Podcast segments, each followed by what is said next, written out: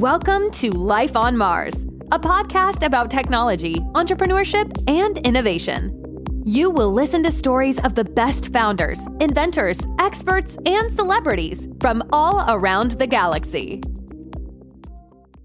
Welcome to Life on Mars, the MarsBased podcast where we talk innovation, technology, and entrepreneurship. I'm really delighted to bring you our latest um, guest for tonight. We'll have Pieter Omvlee, uh, one of the co-founders of Sketch, the design application we use in MarsBased. You might use in your companies, or you might not. Then better go get it and start using it. Uh, welcome to the show, Peter. Uh, Peter, how are you doing?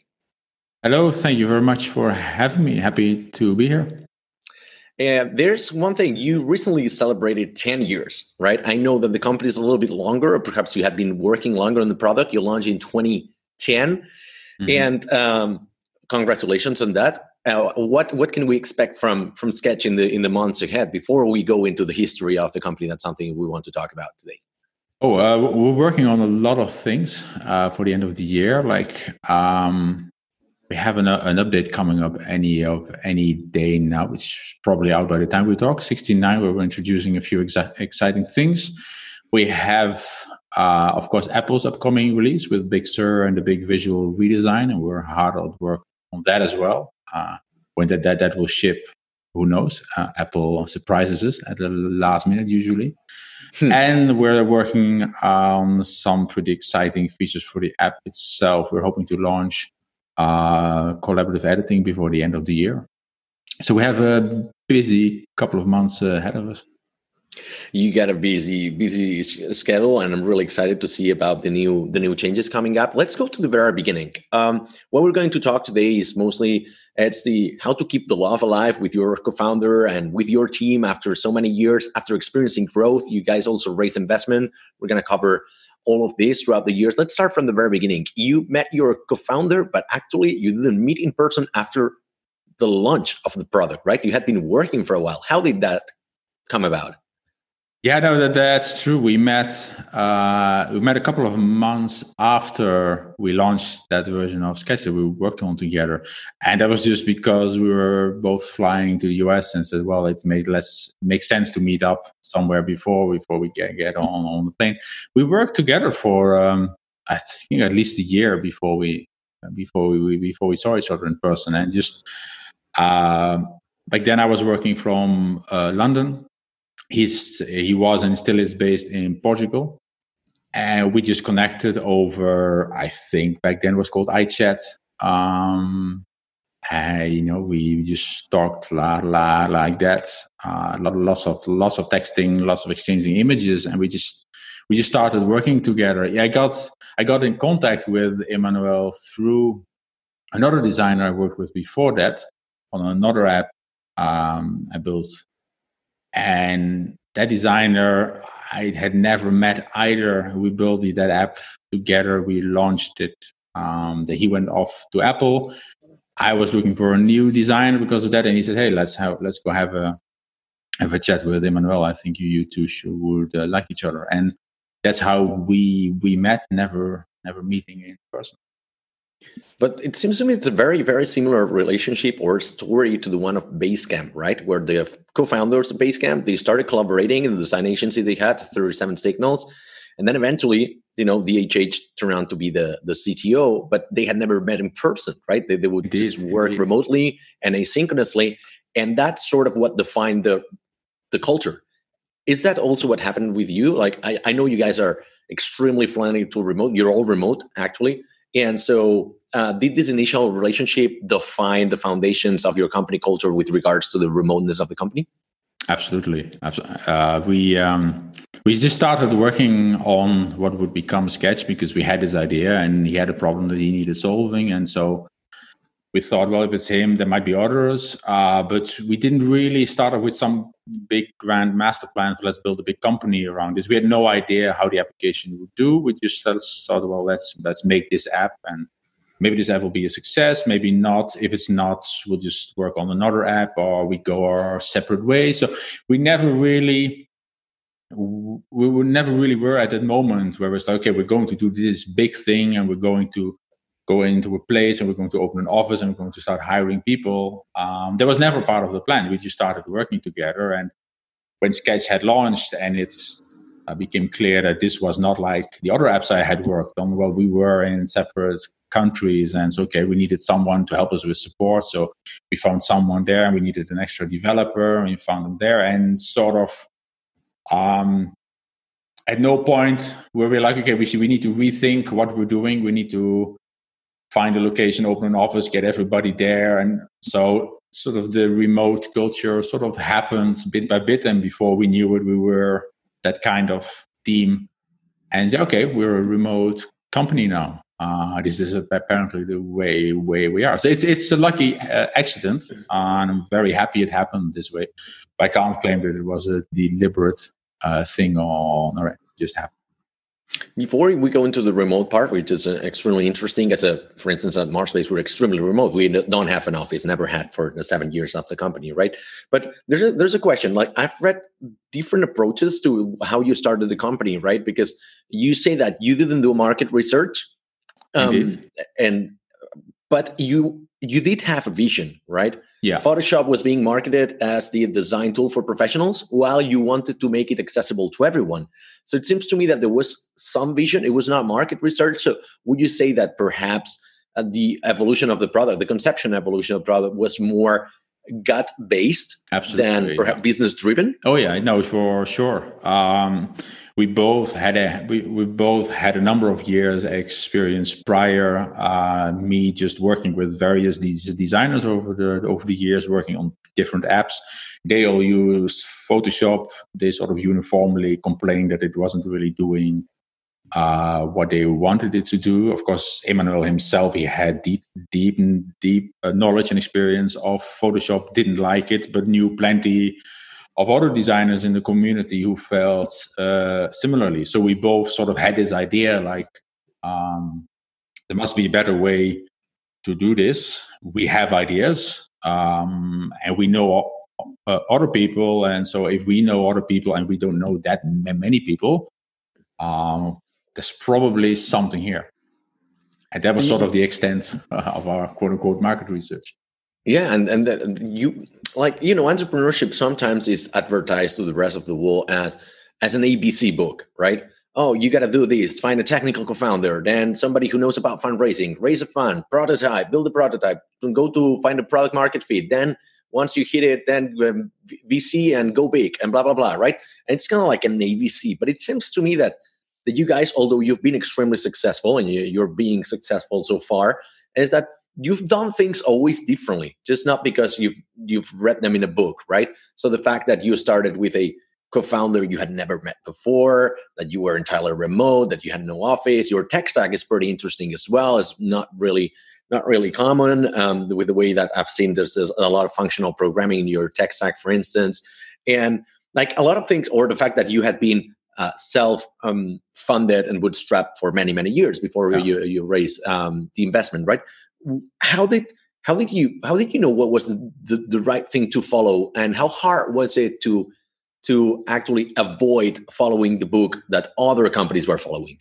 Well, we're both pretty stubborn. Uh, you mentioned 37 signals already and they've always been a, a, sort of inspiration in a way that you don't have to do things a traditional way. Um, you can find your you can find your own path. And must also say when we started out, we were incredibly naive. Uh, that definitely more naive than we were now, and so we we didn't think um, like we never made a, a, deliberate choice not to pursue funding, not not because we we we thought they wouldn't be interested or we deliberately went away. It just never occurred to us to look at funding because we were just going to make a Mac app for the designers and like what's what v what VC company would be interested in that. So this is a lot of it's a lot of sort of naivety and just like um, yeah, we just wanted to build an app, and so we started building an app, and we took it step by step from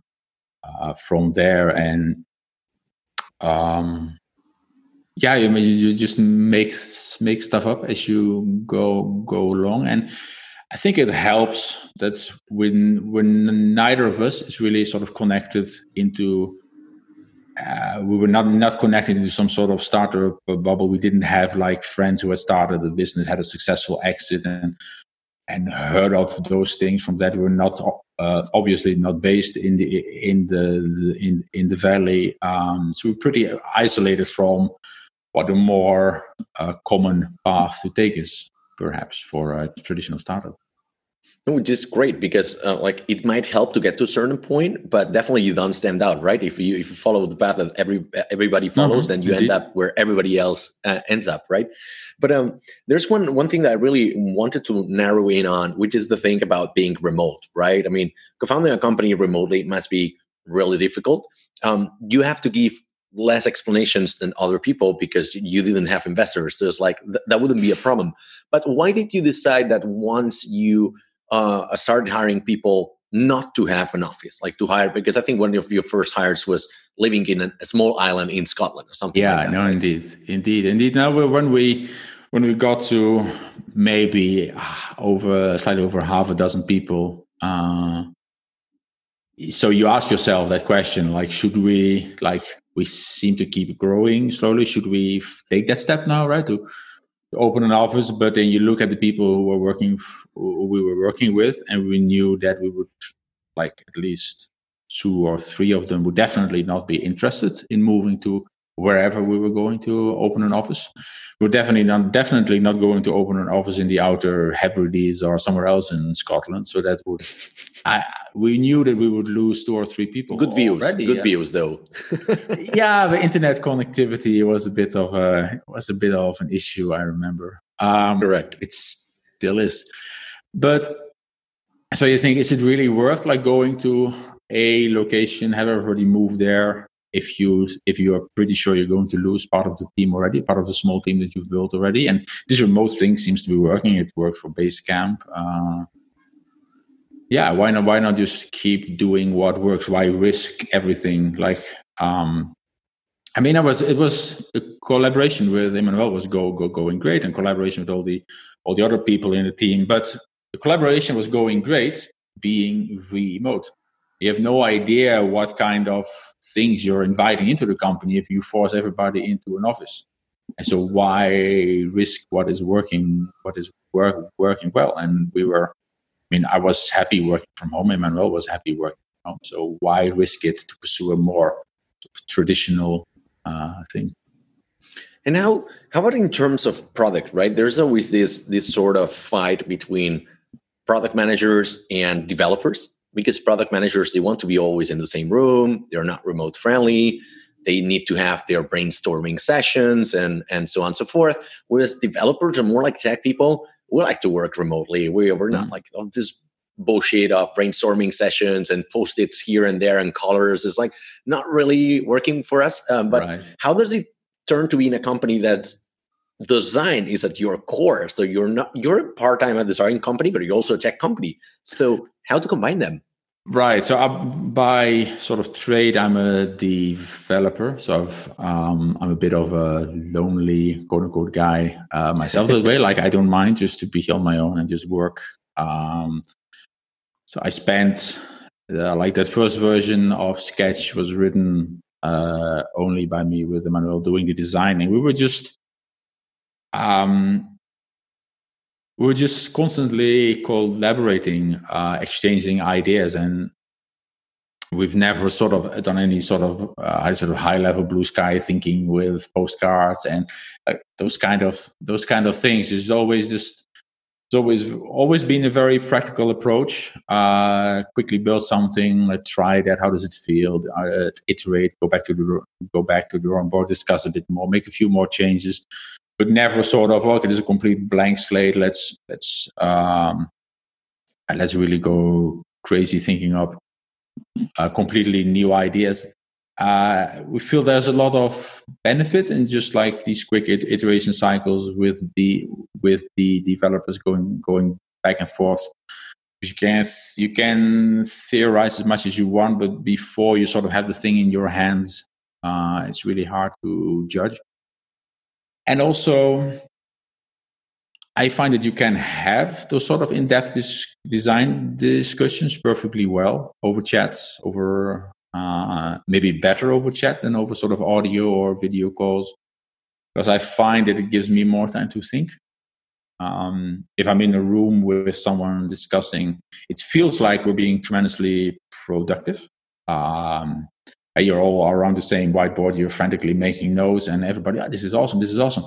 And so it feels very productive, but you spend all, at least I find that I spend so much of my, my, my attention, my energy on sort of uh, listening to what the people say that there is no time in between to, to think.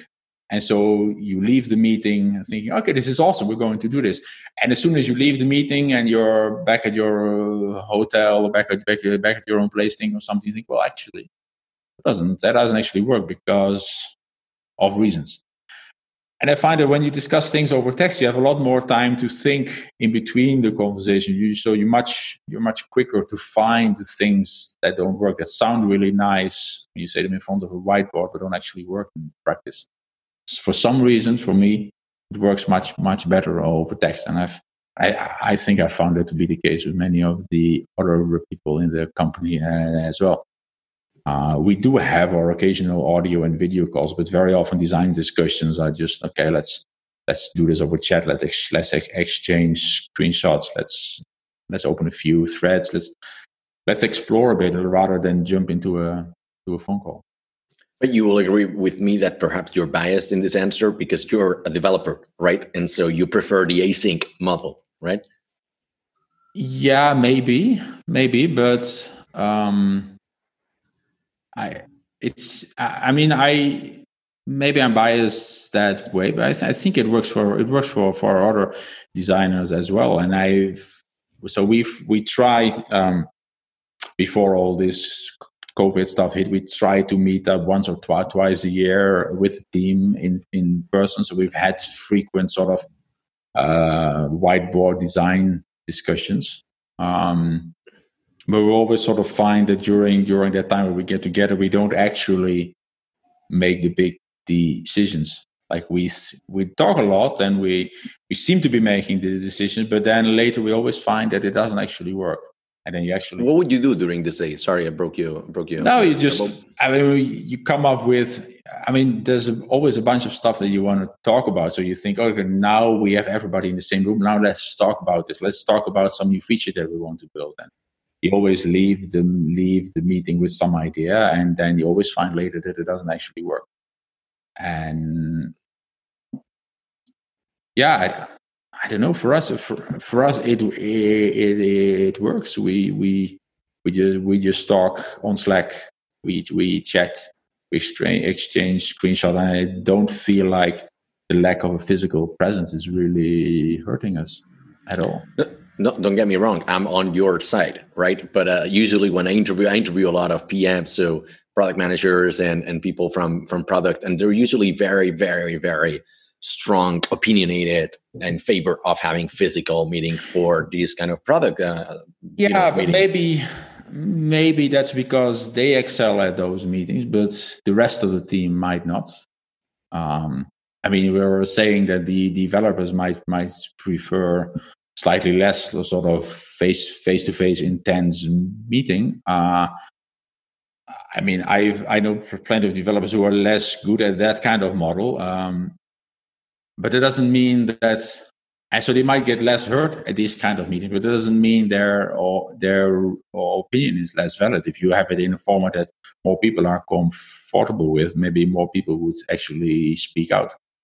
And so just because a PM might prefer like a, a, Zoom call. Doesn't mean that the entire team should therefore jump on on Zoom call.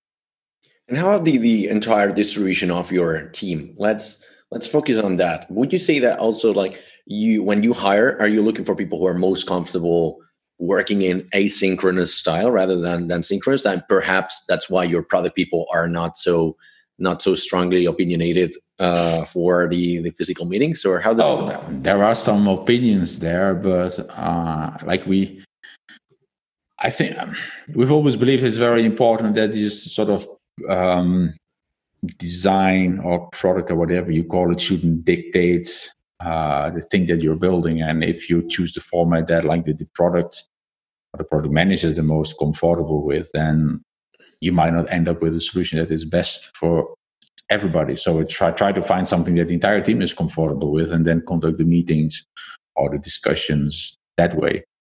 Um, like the, the, I've I, I've always thought that the collaborative aspect is very important. I don't want any group dictating anything to anyone else, and it's sort of our role as product people to mediate between that, not to impose our will on the rest of the, the group. So if nobody is comfortable in an audio chat, but we are, and we therefore we dictate the rest of the group, I think we'd get the, the wrong uh, balance. As for hiring people, um, naturally we look for people who are like good and comfortable with this kind of asynchronous communication and are good at Slack and don't want to jump on a phone call for every little thing because that's just not how the rest of the company operates. So that's undoubtedly a bit of a selective bias there, but uh, I mean, we, even do our I mean, I do. I have all the job in interviews I've done when hiring for the company. They've always been on Slack.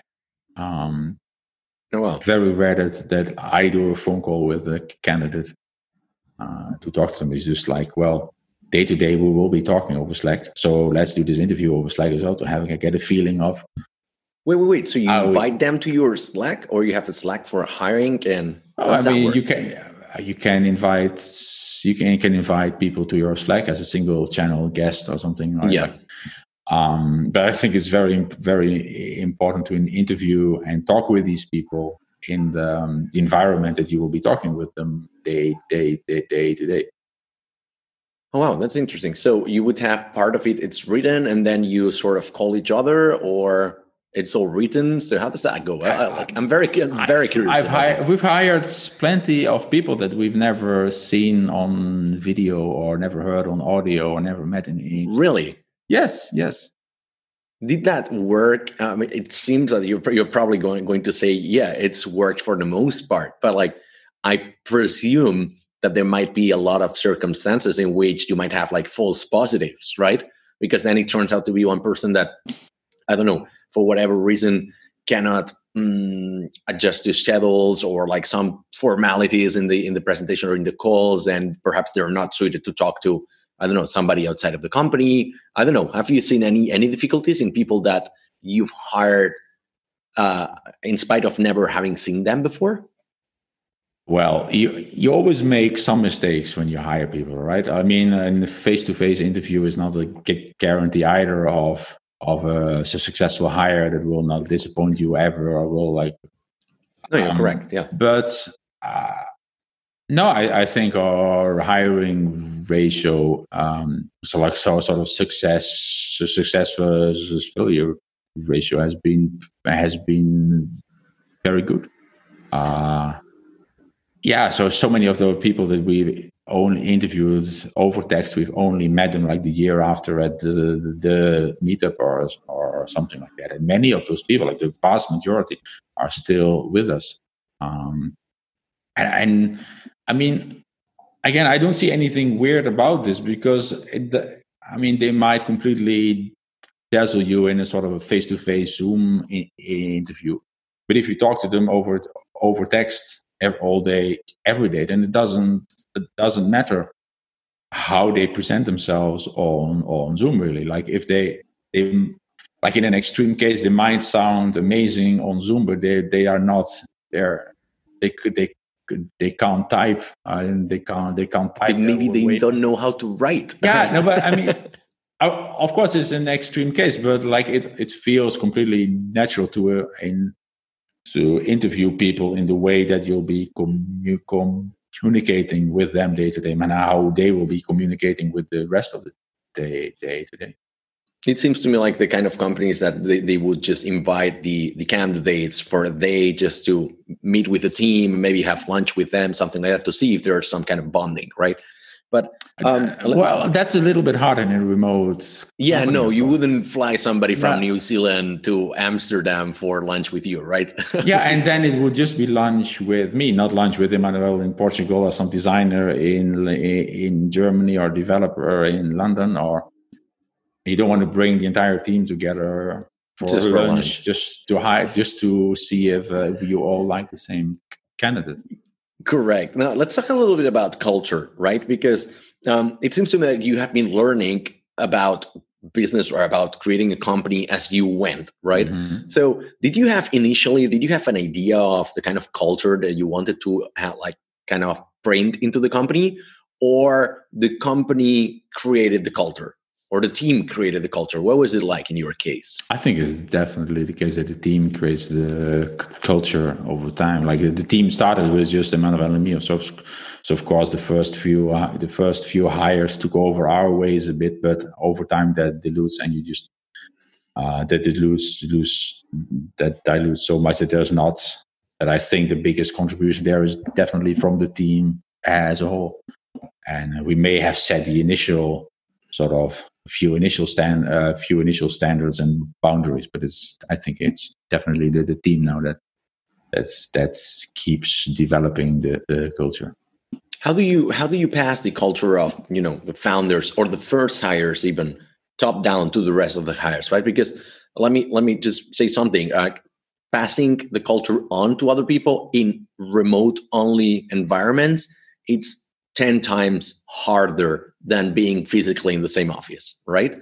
So, how do you ensure that you pass the culture on to the new hires, on to the new generation of people to come to work for Sketch?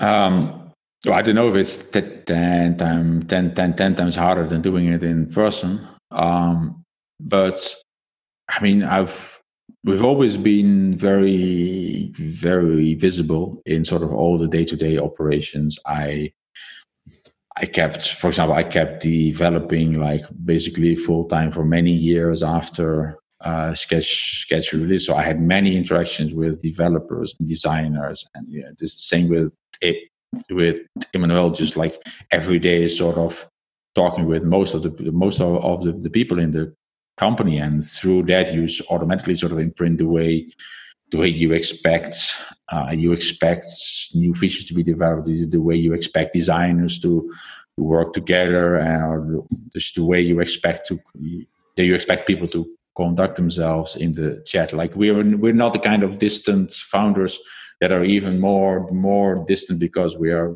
remote. If I think if you're there every day, it doesn't really mat- matter what medium you're communicating through to the rest of the, the team. I'm sure they will pick it up that way. Is it something that changed fundamentally when, because at a certain point, you know, they say culture breaks from, I think, employee number 50 onwards, right? Something like that. Um, and you you raised funding. Like uh, you had been bootstrapped, you had been self funded for for quite a long run, maybe. And uh, I don't know why. Um, I haven't I haven't read about the reasons, but at a certain point, you raised like a Series A of twenty million, something like that, with a Benchmark. And did you did this have any sort of effect on the kind of people you were hiring and the pace at which you were hiring and how the culture was transmitted? What, what, sort of changes did you, did you see operationally in the company? Was it a, a different company day and night or? Um, no, no, it, it wasn't. It wasn't a day and night uh, change, but yeah, we have hired uh, quite a few people since, and the focus of the company has changed in, in a way from being like purely a Mac app to now having uh, like a very significant cloud component to it. And that's, I mean, it's, it sort of all overlaps, uh, overlaps time wise, but it's not that we took investment and therefore we we started to do this cloud thing and therefore we started hiring hiring people these were all sort of things that were already um, already happening and they they co- co- coincided. So yeah, there has been a change. I mean, we went from a company that was just just making mostly a Mac app and sort of outsourcing part of part of the cloud stuff to, to taking everything in house and building like um, building like an entire team to build like a proper cloud companion to Sketch. That, that's an enormous change, and that that has had its changes um, in the culture of the company and, and sort of uh, the team and sort of our, our goals and, and all of that. So the, there's be, be, been a change, but I think it's definitely still recognizably sketch. Um, yeah, I don't know how, why or how, but I think so. No, of, of course, and you created a solid foundation, and perhaps you you didn't go to raise funds because of desperation, like most companies that they ran out of funds, right? Or they are yeah, that was they're not profitable. That was that, it, that was definitely not your case. So perhaps you had a stronger, you know, you had a stronger position there, and you were able to maintain more and have a better, you know, better negotiation uh, position there.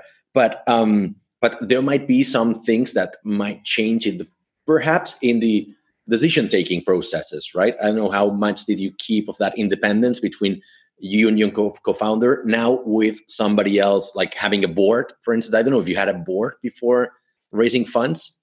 We've had to formalize a few things since, but no, we we we took funding. Uh, we we took funding definitely not out of desperation, not because we desperately needed cash. Uh, mm-hmm.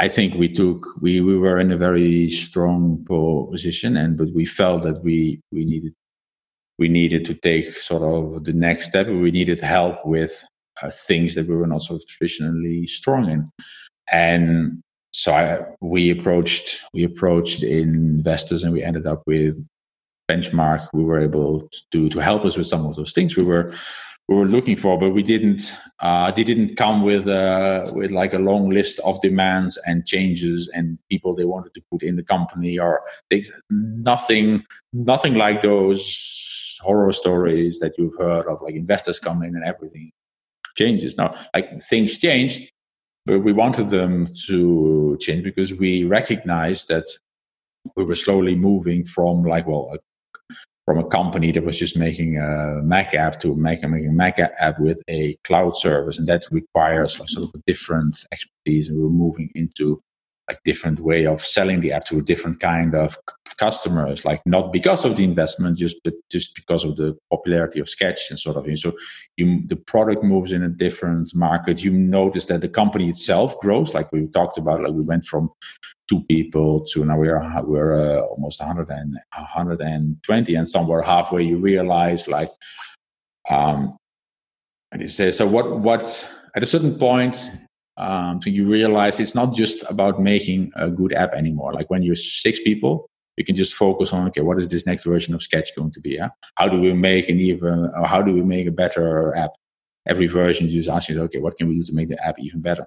But at a certain point, you end up with, which um, if you just do that long enough, you sort of accidentally build up this company behind you. That's that be, that that becomes this big thing in itself. And so you deal your start you as you grow you you start to deal with so many more things than just running an app. Like you have uh, like there's the, there's the finance side there's the operations there's legal there's just company keeping the company up in remote and multiple countries. It's no longer about just building an app. And so that's the stuff uh, that we that's the reason we started re- reaching out like to people uh, to help us with that but yeah so we recognized some changes had to be, be made but they were not like imposed on us from outside and that didn't ruin the, the, the, the culture or anything like that it's a very long answer but i hope it sort of answers it. No, it is, but let's break it down in some parts. Like, um, there was one part that was not clear to me. It's like, so did you have a board before? Did you have advisors or or somebody in, in the company that would help you to take decisions? Nothing formalized, no. Uh, okay. We, we, we took the decisions together. We still we still take the decisions together, um, and so uh, not, not, nothing has really changed in that regard. Yeah, we do have a formal board now, but. Um, how does that feel from coming you know coming from a background of being super independent and it's you and your co-founder so you know you take 100% of the decisions maybe based on arbitrary numbers and you say like oh this year i've got more energy. I will let's grow on i don't know 30% on maybe next year it's like yeah you know let's take it easier. Uh, let's grow only 10 right? Now you've got external people to the company right? So do they also take part in the configuration of these goals and milestones that you need to achieve to ensure that you know eventually in the long run they have a return on their investment? I mean the goal with sketch has always been to build a better product um, and sort of trust that um, the, the rest of the business will take care of itself through that. And that may sound incredibly naive and uh, and sort and idea, idea, idealistic, but it's definitely true, and it's and that is still the case. Like, um, yeah, I, I, um, like all the decisions are like, what can we are about what what can we do to make Sketch a better better products? Uh, how can we keep the customers happy, build those features that they that they, they want, and uh, like and Benchmark has full confidence in us on that. I mean, we've d- d- demonstrated that for the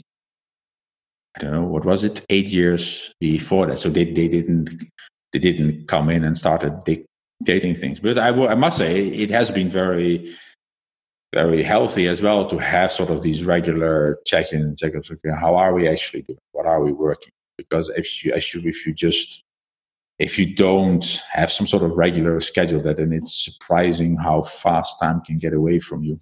Uh, working on, on things. So some some health, healthy healthy uh, check-ins are definitely useful. Yeah, and I think that most of the questions that that one could ask any company that raised VC can be answered in this interview by saying like look we were already a profitable company before raising funds so fuck it you know we've done it because we could. But uh, I, am very interested in the decision taking process right? Uh, now board aside how, when you started and the first years without funding it was you and your co-founder right? It's a 50% split. I assume you got a 50% split in the company or you had right in the beginning um, but even if not how did you decide things? So did you divide by areas or like technology is mine but product is yours and like finance is yours how did you how did you divide it? And did you cover all the areas?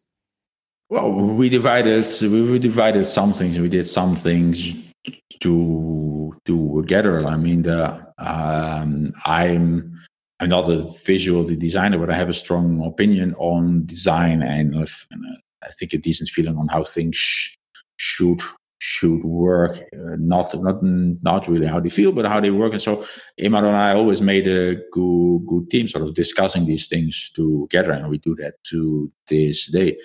Um, and we've never there has never ever been a case like like uh, I have more votes than you or like I have a high you have a higher percentage than me or it's like no. This if the, the if the discussions would have to come down to that level, then I think we will be in serious trouble. You always just try to find the best compromise, and like sometimes, um, you you can't you can't don't always agree on something, but there's, there's always external factors to take in, into account, and it is it is like okay, ideally we want to do this, but the tech technology dictates that we can only do that. So yeah, I agree with you, but this so yeah. Um, you, there, are, there are just external limits that you have to take into account. But it's it's never been about percentage. And, and how has the final vote? When, when it's a 50 percent, like you know, you got an opinion on A and he's got B, and there's no way to reconciliate this uh, um, these two opinions, right? How would you decide? What's the decision making process here? It, it, not, it is.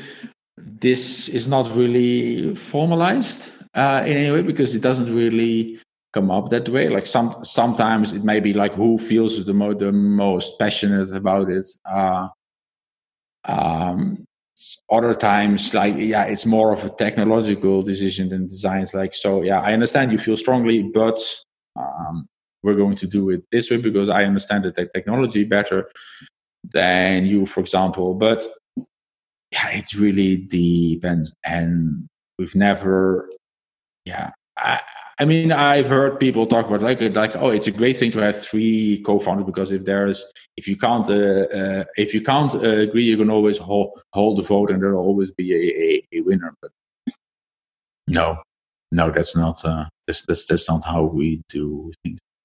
No, but like yeah, I mean, of course, like being three, perhaps it might look better on the books just because in theory there's no way to can like have a draw.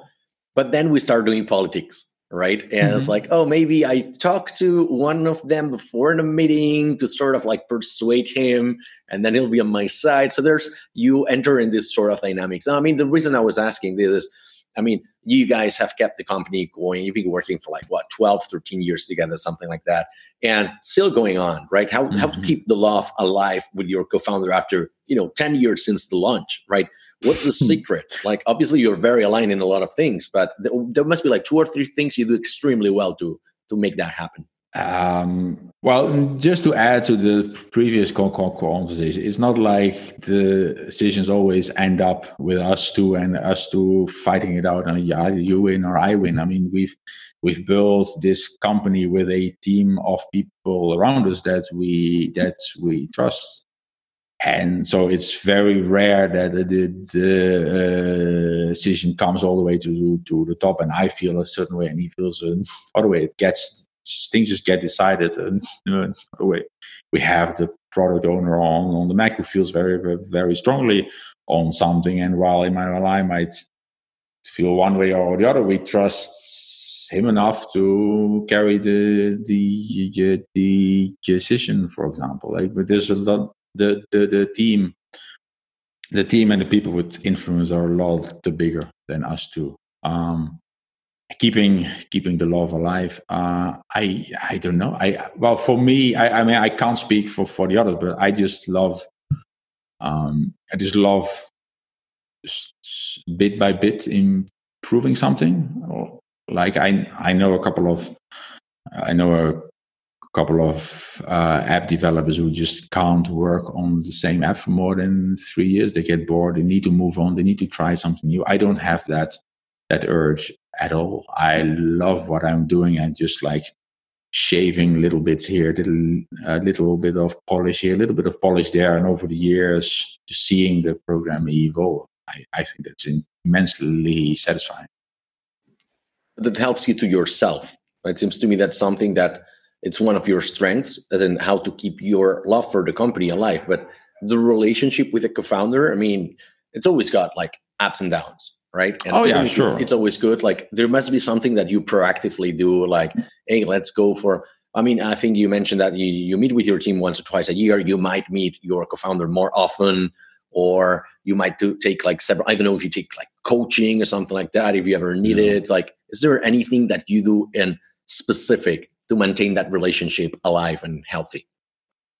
Um, I don't know. I know we uh, we don't do anything special to keep that. We don't. You never fought. Coaching. You never fought, right? Yeah. No. Uh, of course, we have the we have oh, right. disagreements sometimes sometimes stronger oh. than others. I, maybe it helps that we are remote. Like I'm in the Netherlands. He is still in Portugal. So if we if we're just fed up with each other for a while, we like we we don't need to we don't need to be in the same room. We don't bump in, into each other all, the time. Like being remote helps you also keep distance. Maybe, maybe, maybe that's what that that that has helped keep it going. Um, of course, I, I I don't know because we, have never never worked in in an office to, together. But maybe that ha- has a part to play. I don't know. So maybe you're still keeping it alive because you don't meet very often. Maybe who knows? who knows? maybe that would be the secret to keeping a lot of marriages alive as well. no, but like um uh, on the uh, like conversely, like while that might be a really good thing, you know, you don't meet that often, therefore there's less friction. You don't meet on the bad days. You can always switch it off. Like you know, today I like I don't want to talk to anybody. I'm just like doing async stuff and all mm-hmm. of that and you don't bring it on to the other people your frustrations or whatever. Maybe some people bring their bad feelings into the office and that creates a huge yeah. problem right? Yeah, indeed, but on the other hand because you never you don't meet that often the I, I don't know how you deal with this but like interactions are very meaningful when you have them in person. At least that's what happens with me and my my co-founders right? But online are sort of like not motivating. I mean if we take a, a meeting online it's like yeah, whatever. Like doesn't it doesn't give me an, an adrenaline boost. But when we meet in person with my co-founders, like, wow, yeah, now that was a real meeting. I don't know why. um, something, or am I just projecting here? I I I don't feel the same way as you, do. It doesn't really matter whether we have whether we have the meeting in in person or not. Uh, it's more about how the meeting went, the content, content of it, whether we decided something really important or, or exciting it's not it's not uh, doesn't really matter where or how we do it to me. And how about how about the relationship with the with the investors? I mean, uh, probably you know it's very easy to explain that you raise uh, funding with them because they are you were a profitable company and therefore they had like either to accept it or you know. But the fact that you're a really um, extremely remote company, that's usually not a very you know not a very good thing for investors who don't understand remote, who don't understand async. Have you been doing some sort of like how do you explain that? How did you explain to them? Oh the, there, there was no need to explain it to them at all. They loved the uh, idea and they like the fact that we are a remote company and they fully, fully support us in that. So this was not uh, this did, did this was not anything we had to pitch at all no, right. And between the employees, like one of the that's also I wanted to to ask you about very specifically is one of the cons about being remote.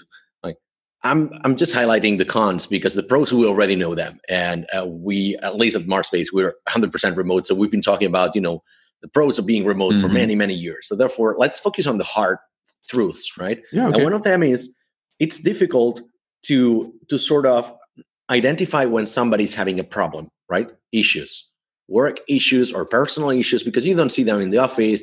You don't see when they're frowning, when they're like, you know, like this in the office. And how do how do you deal with this? How do you deal with these kind of issues in the in the company if you ever had one?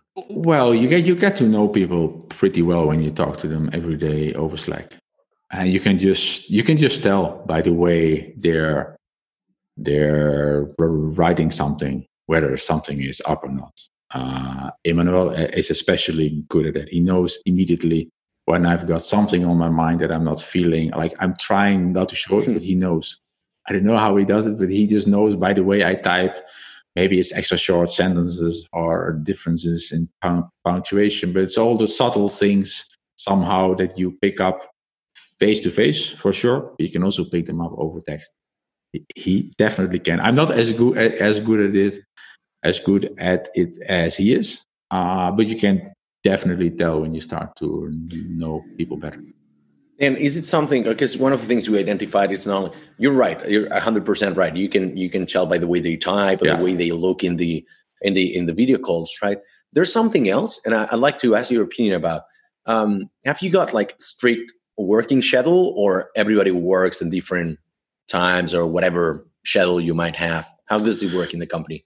We generally try to keep people sort of on a nine to five, uh, in whatever the local time zone is.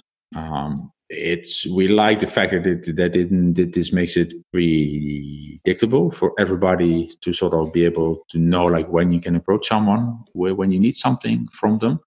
But I think it's also a very healthy um, very healthy thing to communicate to the rest of the team. Like just because you are three hours before most of your team doesn't mean you have to wake up extra early, or doesn't mean you have to stay up extra late just so that you overlap uh, hours. Like we want everybody to work reasonable hours for our benefit and theirs.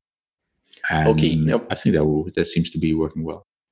That's I wanted to ask you precisely that because my as a follow up to this and circling back to the previous point is we have detected over the years that when somebody has got issues, you can tell like some weeks before because of their their schedule changing every day. Like every day they have something, right? Every day is like today I need to take care of my mom, tomorrow is my dog, then yeah. I need to swap my Wednesday for my Saturday. Then when this dynamic starts and it's hard to stop it, um, or if you don't see it in time, like it seems to develop that that person is strongly correlated to having issues with work or with personal. Is that something you identified as well, or is there any other way you can tell?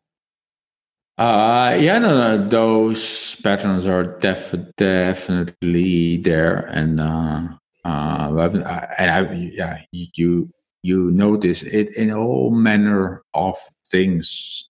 Uh, most of them probably more subtle than just uh, radically different work hours. But no, I, I, I, I still maintain that you can tell. You, you, can tell. You can tell most of it. There's something up with with uh, someone.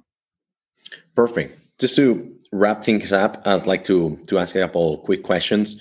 Well, the, the first one is, you know, we like people to talk about books or some sort of inspiration you had. Is there somebody you look up to. You mentioned Basecamp. We already know them. We talk pretty much in every episode. We've mentioned Basecamp and 37 Signals.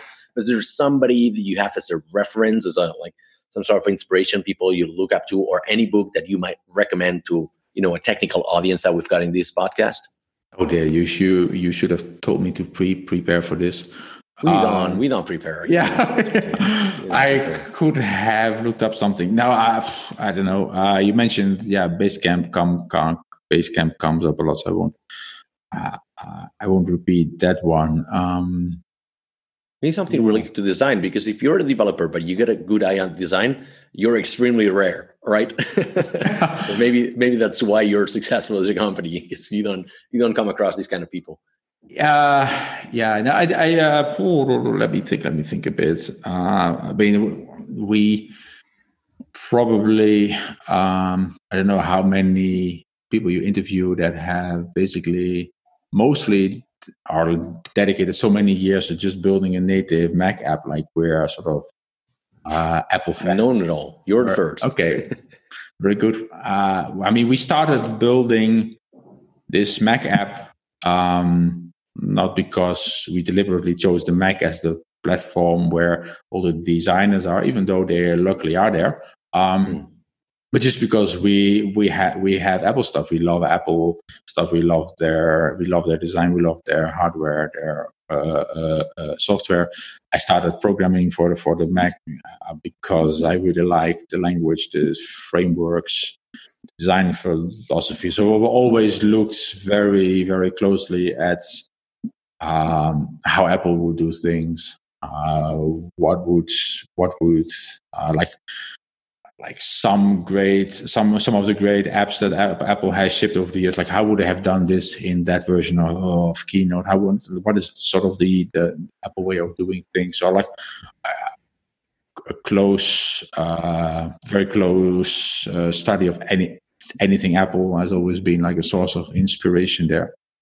Um, not not sure I can recommend a specific book, but. Uh, no worries. and last question, um, it's a signature question of the podcast: is Can you share your biggest tech fuck up, and if possible, quantify it in how much money you squandered on that one? Oh God, this is an, another one you should have asked me about. Um, Why not? Because of the finance, or I mean, no, but tech, definitely.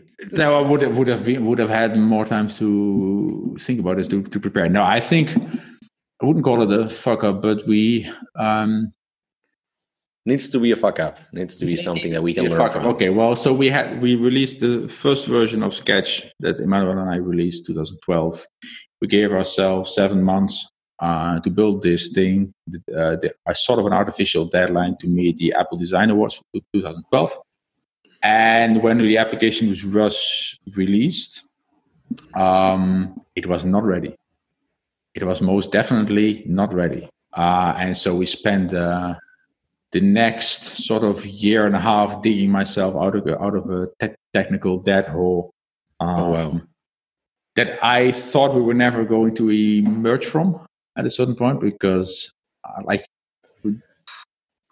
we had this version one of of Sketches. It was a very simple drawing app, and any sort of proper planning of a version two with that should have had like more advanced capabilities and more demands thrown at it would have started with okay we need some architectural redesign before we throw more features into it. And so i but we first threw more and more features into it we got a lot more customers that were all screaming about like bugs in the undo system and performance and like we were doing all our drawing on the main thread like a big thing you don't want to do and so we spent the next year and a half digging ourselves out and i'm very happy we made that but that was not a, the given upfront.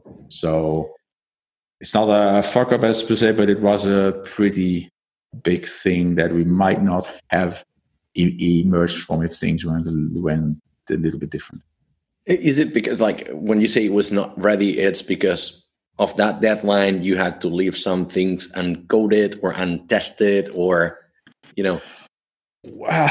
we um, it's it's basically just yeah the, the time limit that we had to build the features that we wanted there was just no time to fundamentally rethink how the application was built we took this this very mm-hmm. first version and just built the rest on top and you can sort of still see that into this day like i think any oh, wow. sort of any sort of mature application has those things like okay if we knew back then what we know now we would have done it in a very different way uh, yeah. but yeah the first two, three years of sketch were like that multiplied by I don't know how much, but it, it, it was tough. It was tough.